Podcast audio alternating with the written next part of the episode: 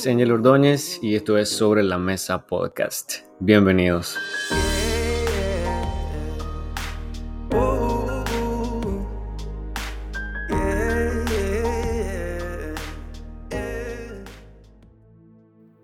Bueno, continuamos aprendiendo sobre las características que tenemos en este libro de Hechos, así que bienvenidos, pónganse cómodos. Vamos a la característica número 3, si podemos recordar eh, tenemos la característica primera, que era la transición del judaísmo a la iglesia. Eh, la segunda era los inicios. Había muchas, muchas cosas que ocurrieron por primera vez y que el libro de los hechos lo explica.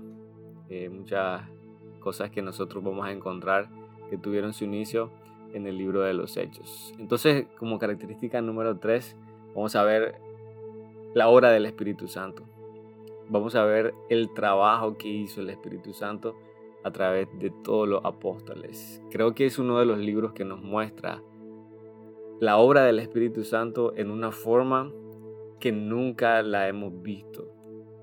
La obra del Espíritu Santo aquí fue más evidente que en cualquier otro momento de la era cristiana, al menos lo que puedo ver y cómo Él se manifestaba.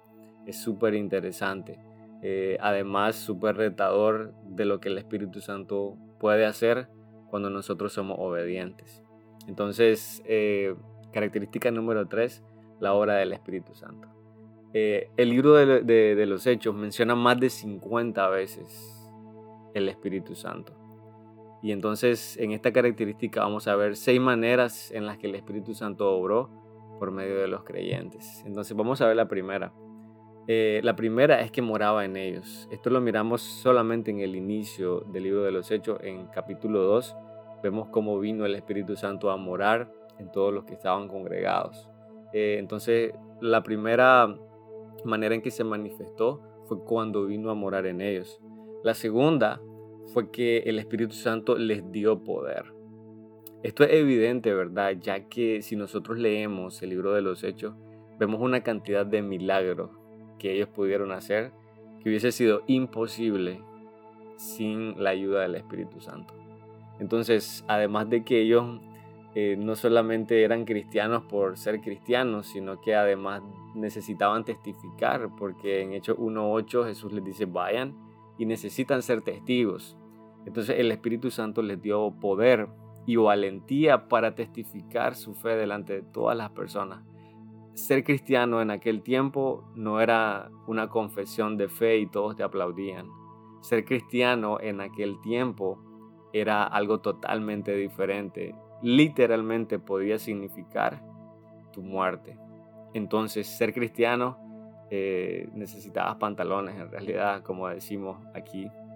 Necesitabas una valentía, necesitabas un coraje para poder decir yo soy cristiano, soy un seguidor de Jesús. De hecho, por eso miramos que el apóstol Pedro también, ¿verdad?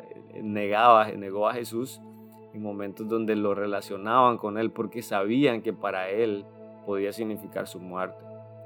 Entonces aquí nosotros vemos esa manifestación. El Espíritu Santo les dio poder. Sin el Espíritu Santo somos débiles. Sin el Espíritu Santo nosotros estamos llenos de temor. Y eso es algo que nosotros a veces experimentamos. O en, los cristianos, ¿verdad? O nosotros como cristianos a veces nos sentimos débiles, a veces tenemos temor, a veces tenemos... Y no estoy hablando de, de, un temor, no, no, no. Creo que el temor, creo que todos sabemos a qué me estoy refiriendo. E, e, ese temor que eh, tiene que ver con la parte espiritual. Eh, sin el Espíritu Santo somos débiles, honestamente. Hay muchas cosas que no podemos hacer sin la ayuda del Espíritu Santo. Eh, en Juan 20, el verso 19, eh, quiero que lo podamos eh, checar, dice, cuando llegó la noche de aquel mismo día, el primero de la semana, estando las puertas cerradas en el lugar donde los discípulos estaban reunidos por miedo de los judíos. Si ustedes se fijan, ahí lo que vemos es al grupo de discípulos encerrados, full miedo, full miedo. Y dice que vino Jesús y puesto en medio de ellos les dijo, paz a vosotros. Ellos no, no tenían poder, ellos no tenían coraje, ellos no tenían una valentía. Pero vemos en el libro de Hechos a estos mismos discípulos lleno de todo el coraje, hablando de Jesucristo frente al concilio, hablando de Jesucristo frente a los romanos, hablando de Jesucristo frente a cualquier persona, y no tenían miedo de ser apresados. De hecho, muchos de ellos, varios, estuvieron presos. Y bueno, otros recibieron hasta la muerte. En Hechos capítulo 4, eh, me gustaría que pudiéramos revisar esta lectura porque dice algo súper importante. El verso 5 dice, aconteció al día siguiente que se reunieron en Jerusalén los gobernantes, los ancianos y los escribas, y el sumo sacerdote Anás y Caifás y Juan y Alejandro y todos los que eran de la familia de los sumos sacerdotes. Verso 7. Y poniéndoles en medio les preguntaron, ¿con qué potestad o en qué nombre habéis hecho vosotros esto? Entonces Pedro, lleno del Espíritu Santo, aquí vemos que no fue Pedro, era Pedro lleno del Espíritu Santo, les dijo, gobernantes del pueblo y ancianos de Israel, miren lo que les dice o lean lo que les dice, perdón, verso 9. Puesto que hoy se nos interroga acerca del beneficio hecho a un hombre enfermo, esto es lo que está explicando una sanación que ocurrió unos momentos atrás. De qué manera éste haya sido sanado. Sea notorio a todos vosotros y a todo el pueblo de Israel que en el nombre de Jesús Cristo de Nazaret, a quien vosotros crucificasteis, qué clase de valor el que vemos en Pedro hablando y acusándolos de haber crucificado a alguien. Continuamos. Y a quien Dios resucitó de los muertos, por él este hombre está en vuestra presencia sano. Verso 11. Este Jesús es la piedra reprobada por vosotros, los edificadores, la cual ha venido a ser cabeza de ángulo. Y en ningún otro hay salvación, porque no hay otro nombre bajo el cielo dado a los hombres en quien podamos ser salvos. ¿Qué clase de valor tenía Pedro? De poder estar hablando enfrente de estas personas y decirles ustedes mismos, ustedes mismos, acusándolos de algo que sí, en realidad hicieron, pero que era muy difícil podérselos decir en su cara porque eso podía significar tu muerte o cárcel.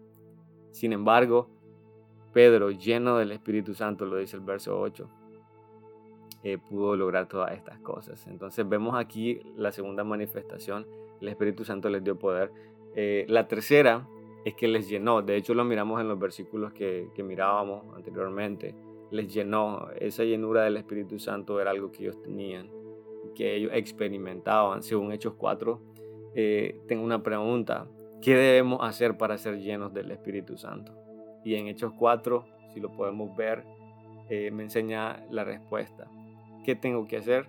entregar todo al Señor y a su voluntad. Esto significa una renuncia, una entrega. Señor, es tu voluntad. Y eso me va a dar una llenura del Espíritu Santo porque le estoy dando el control, no a lo que yo quiero, sino que estoy entregando un control a lo que Él quiere para mí. Entonces, ahí vemos la tercera. Veamos la cuarta manifestación. Les ayudó a hablar con valor. De hecho, lo podemos ver en los versos que leíamos también. Eh, como les decía, para ser testigos en el tiempo se necesitaba un valor y también una autoridad. Vemos el libro de los hechos, cómo hablaban estos tipos, con toda la valentía, con todo, lo, con todo el coraje para poder testificar, aun cuando eso significaba un sacrificio personal, un sacrificio de familia. Porque en realidad los discípulos tenían muchísimo temor, tenían muchísimo temor nosotros hoy en día tenemos muchísimo temor de hablar con valor acerca de Jesús. Nosotros a veces nos llenamos y decimos, no, no, es que no es el momento. No, no es que no es el momento. El punto es que tenemos temor. Y el Espíritu Santo nos ayuda a hablar, nos ayuda a hablar con valor. Pasamos a la siguiente manifestación. Eh, en Hechos 13, y yéndonos un poquito más adelante, perdón, eh, el Espíritu Santo les llamó a la obra. El Espíritu Santo les llamó a la obra. En Hechos 13.2 eh, ya vemos aquí a alguien, ¿verdad?, entrando en escena. Ya aquí ya se convirtió el apóstol Pablo. Y vemos al Espíritu Santo, bueno, el verso 2 dice, Ministrando estos al Señor y ayunando, dijo el Espíritu Santo, apartadme a Bernabé y a Saulo, que es Pablo, para la obra que los he llamado. El Espíritu Santo les llamó a la obra. El Espíritu Santo los llamó. Eh, y Dios igual, el Espíritu Santo sigue llamando hoy. No todas las personas están dispuestas a negar su vida para una obra que ha sido encomendada. Y el Espíritu Santo vemos aquí que una de las manifestaciones de Él es de llamar y poner en el corazón de las personas, quiero que me sirvas, quiero que me sirvas. La última manifestación eh, es que les guiaba a la obra. No solamente llama el Espíritu Santo a la obra, sino que nos guía en ella. El verso 4 de este capítulo 13 dice, ellos entonces, enviados por el Espíritu Santo, el Espíritu Santo les dice, este es el lugar. No es solamente que te llama para que haga algo del cual Él va a decir, ok, haz lo que puedas. No, el Espíritu Santo guiaba en la obra. Dice el verso 4, ellos entonces enviados por el Espíritu Santo descendieron a Seleucía y de ahí navegaron a Chipre. Entonces, aquí vemos las seis manifestaciones del Espíritu Santo. Solo las voy a mencionar rapidito para que lo tengamos todos claro. Primero, moraba en ellos. Segundo, les dio poder. Eh, tercero, les llenó. Cuarto, les ayudó a hablar con valor. Quinto, les llamó a la obra. Y sexto, les guiaba en la obra. Entonces, aquí vemos algo súper importante acerca del Espíritu Santo.